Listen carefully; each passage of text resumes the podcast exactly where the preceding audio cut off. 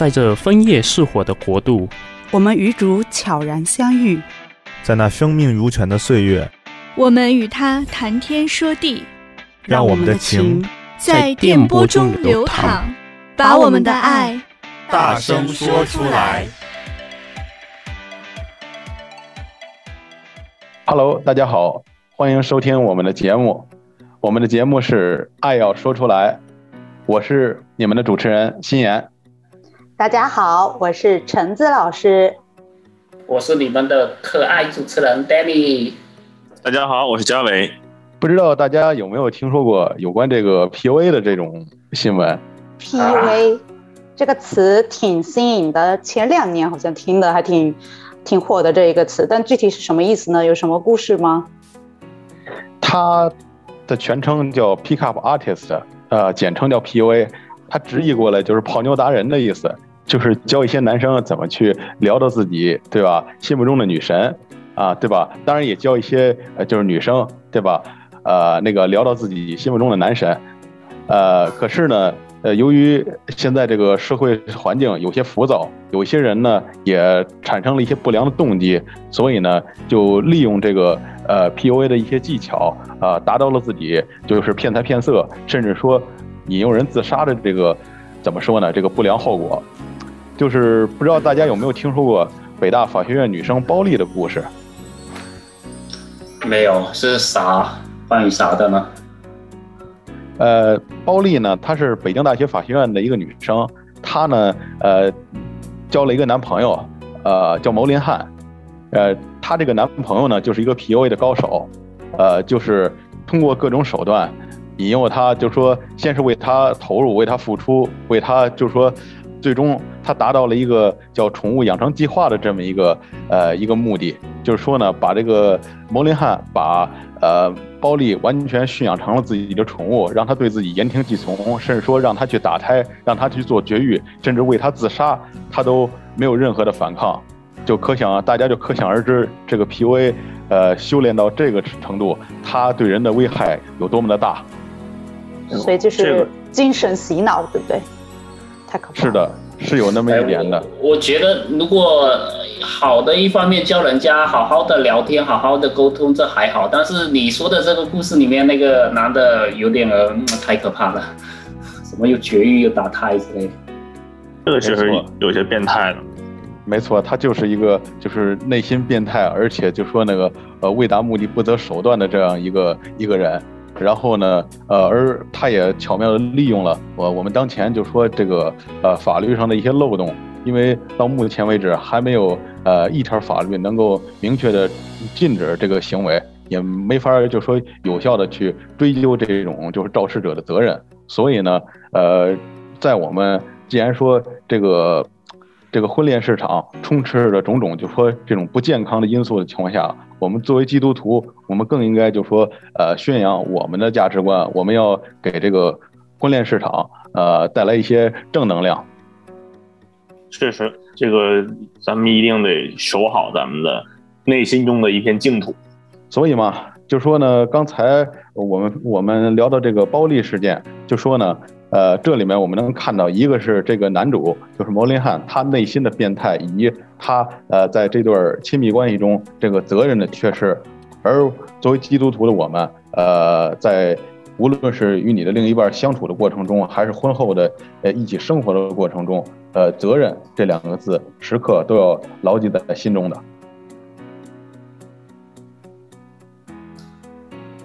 嗯，这点你确实说的没错。因为，嗯，就刚才我听到你说这个有关，这个就是这故事嘛，这两个人，尤其这个牟林汉这个男主人公的这个事情，嗯，他因为他确实首先在心理方面确实是有一些这种变态的一种心理，然后同时这个第二点就是这个责任这方面，确实是，呃，首先是因为不负责任的一个最底层的一个东西，首先是这个人的自私。不过你确实说的，刚才说的也没错，就是对于咱们基督徒而言呢，呃，首为了维护咱们自己内心中的一个净土，要守好咱们自己的底线，我觉得也是很重要的。我觉得对于咱们而言呢，有两点吧。第一点呢是负责负责任是一方面，第二点呢，也是要学会保护好自己吧。嗯，尤其是你之前说，对吧？就是毕竟圣经里边耶稣也曾经教导我们，呃，既要机警如蛇，也要纯洁如歌嘛。嗯，没错的。尤其这个责任这方面，我觉得因为毕竟你说人与人之间谈恋爱这个东西，可能对于咱们而言，也可以说算是婚姻之前的一个，我自己理解是一个准备的一个阶段吧。就是通过两个人彼此了解来去，就是彼此了解啊，然后各方面的去磨合嘛，就是来看双方是不是真的适合说，哎，呃，结婚，然后这两个人一起携手能够走下去。当然，这期间在谈恋爱这期间，我认为也对于责任这方面也是很重要的，既要对对方负责，也要对自己去负责任。因为如果要是说这方面各方面都做得非常好的话，嗯，以后如果结了婚的话，对于婚姻而言，应该是属于，呃，有一个更好的一个促进的作用。如果要是没有做，当然了，如果要是说，即便说没有走下去的话，这个这阶段关系也可以说算是人生中的一个比较好的一个一个经历吧。当然，如果要是没有做到这这一点的话，如果要是即便说将来结婚的话，呃，这个因为一开始的话，可能两个都是不健康，那婚姻以后这个隐患可能自然还是有的。当然，如果要是也没有，如果要是没有走到最后的话，那这个如果不负责任的话，既害人又害己吧，对吧？嗯，反正我是我大概是这么觉得的。因为当然了，当然了，对于丹尼跟成龙老师，毕竟他们是已经结了婚了，所以我觉得可能他们说吧，可能更。哎更有发言权一些。嗯，没有没有没有，我我说了，我说既然你说那个呃恋爱恋爱的时候的责任，我就说一些吧。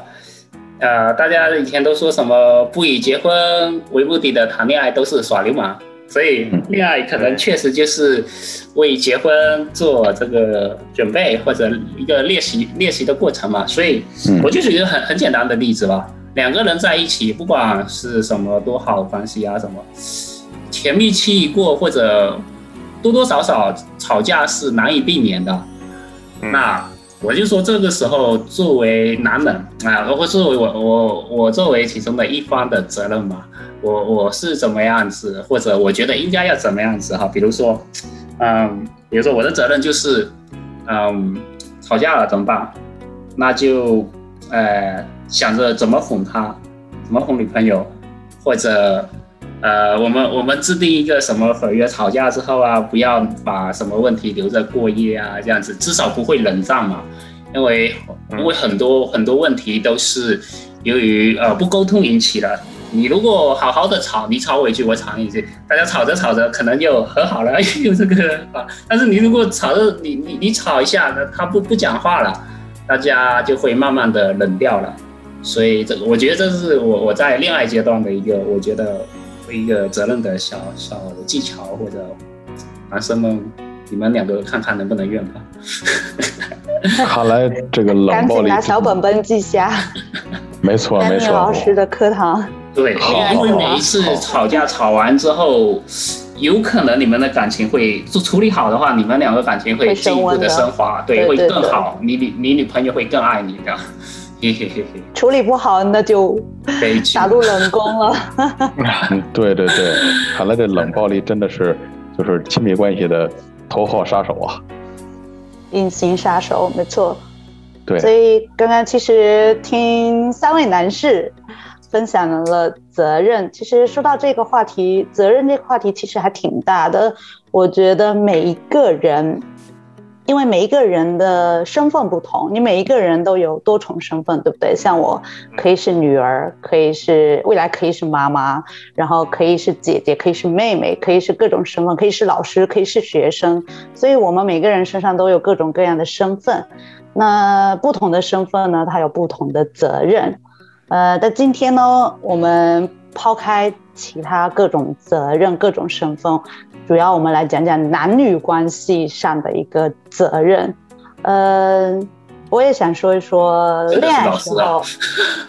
嗯，没有没有，我说真的是老师开始讲课了，加油。没有，就是像嘉伟跟心妍说的，作为过来人，半脚踏进坟墓的 恋爱坟墓的人，就略微略微的分享分享一点点罢了。所以我是觉得，可能就自己的感受吧。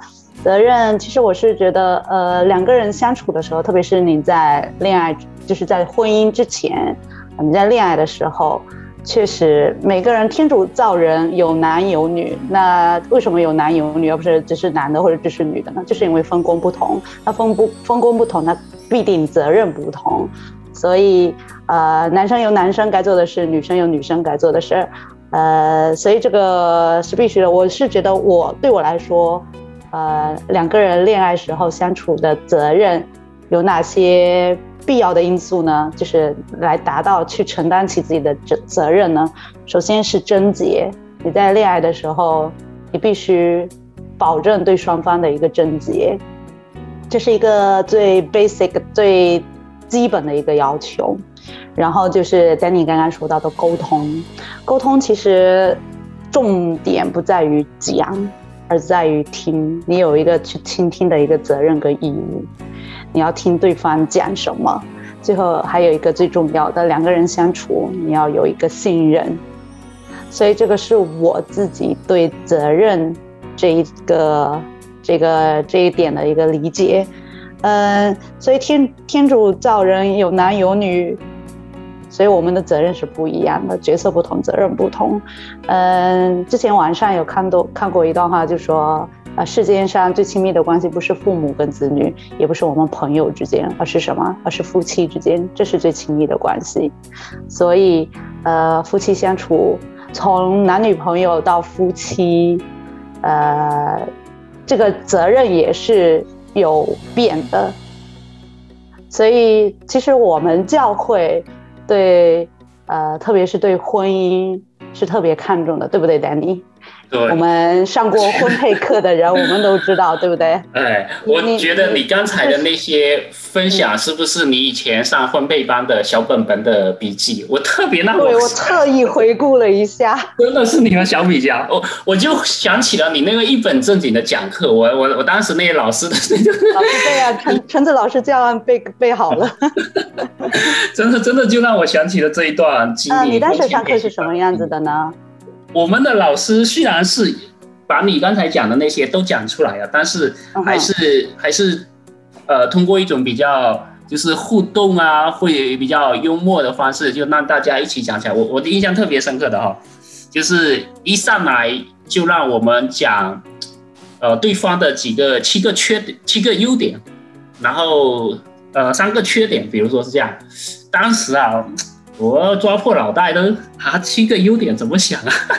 天哪，你回家会搓衣板了吧你？七个想不出来。我的天！